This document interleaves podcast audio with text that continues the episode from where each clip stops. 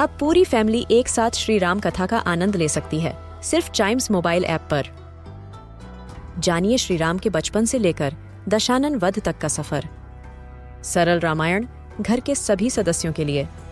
आज ही डाउनलोड करें चाइम्स मोबाइल ऐप एप्पल या गूगल प्ले स्टोर से.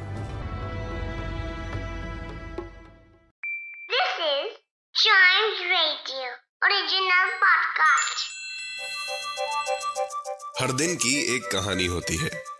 कुछ ऐसी बातें जो उस दिन को बना देती हैं हिस्ट्री का हिस्सा।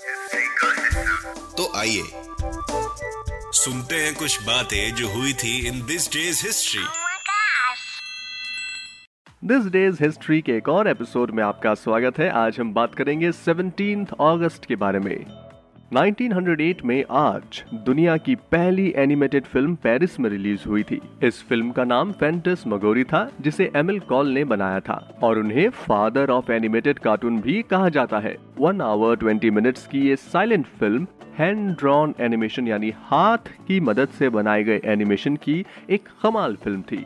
और 1947 में आज ही के दिन इंडिया और पाकिस्तान को बांटने वाली सीमा, यानी रेड क्लिफ लाइन वजूद में आई थी।